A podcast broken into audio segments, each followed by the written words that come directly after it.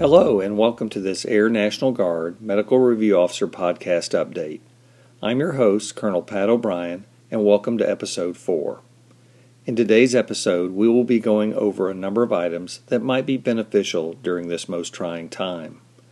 The M R O program continues even while we deal with the COVID nineteen pandemic.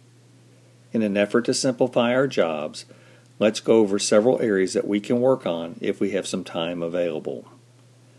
The first area that we can look at centers around our service members who have A D D or A D H D. These service members result in the majority of our legal prescription drug screen results. The first recommendation is to make a list of these members. Arrange with your health technician staff to send out a copy of the one-year A D D A D H D letter for them to get their providers to fill out.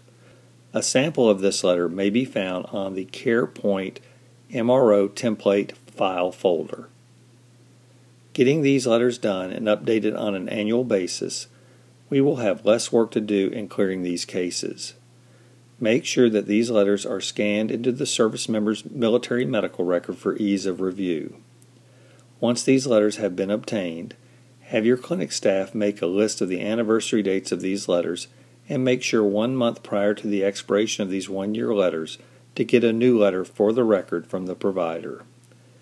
Getting an update of provider notes at the same time will decrease your load later on. This just makes life easier for both you and the service member involved. Another area that we can work on if there is some time available is to have the full-time M D G staff contact service members who are known to have chronic conditions to get updated medication lists from their pharmacy.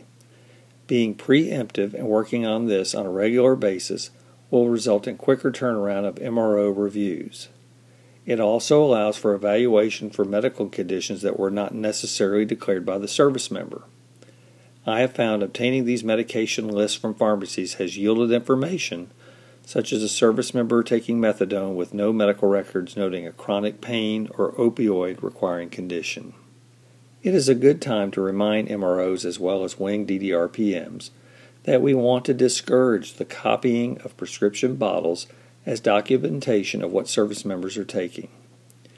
Many times the photos that are taken do not show enough information. It is much better to have an actual medication list provided by the pharmacy to review.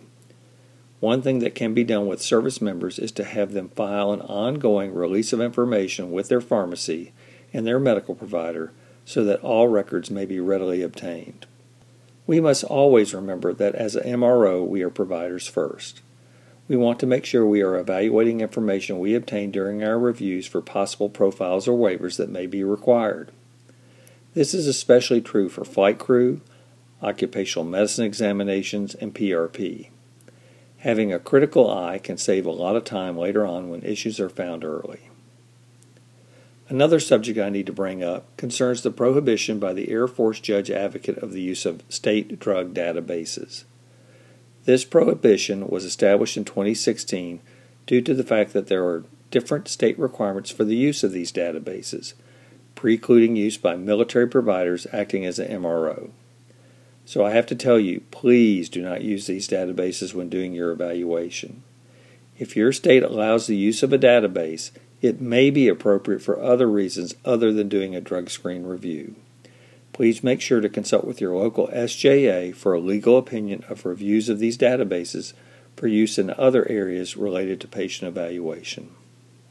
I want to reiterate a desire to have one naming system for all M R O M F Rs. This allows the easy finding of these files when queries are made. Naming these individually utilizing the G code, which denotes the unit, and the LAN, or laboratory accession number, then makes that M F R unique to a specific specimen. An example is the name M R O M F R G four seven nine B two zero zero three four five six seven eight nine, which would denote a specimen from my unit, the one thirty-fourth A R W, which is G four seven nine. Remember, the LAN starts with a B for Brooks or a T for Tripler. I have had some wing managers have difficulty finding M F Rs due to the inconsistent naming of the documents. Give me a call if you have questions on this request. Finally, remember, I am here to be your resource for anything that has to do with the M R O program. If your unit is shorthanded due to state active duty, let me help by covering for your unit in this time of need. Currently, I'm covering for eleven units and happy to do so.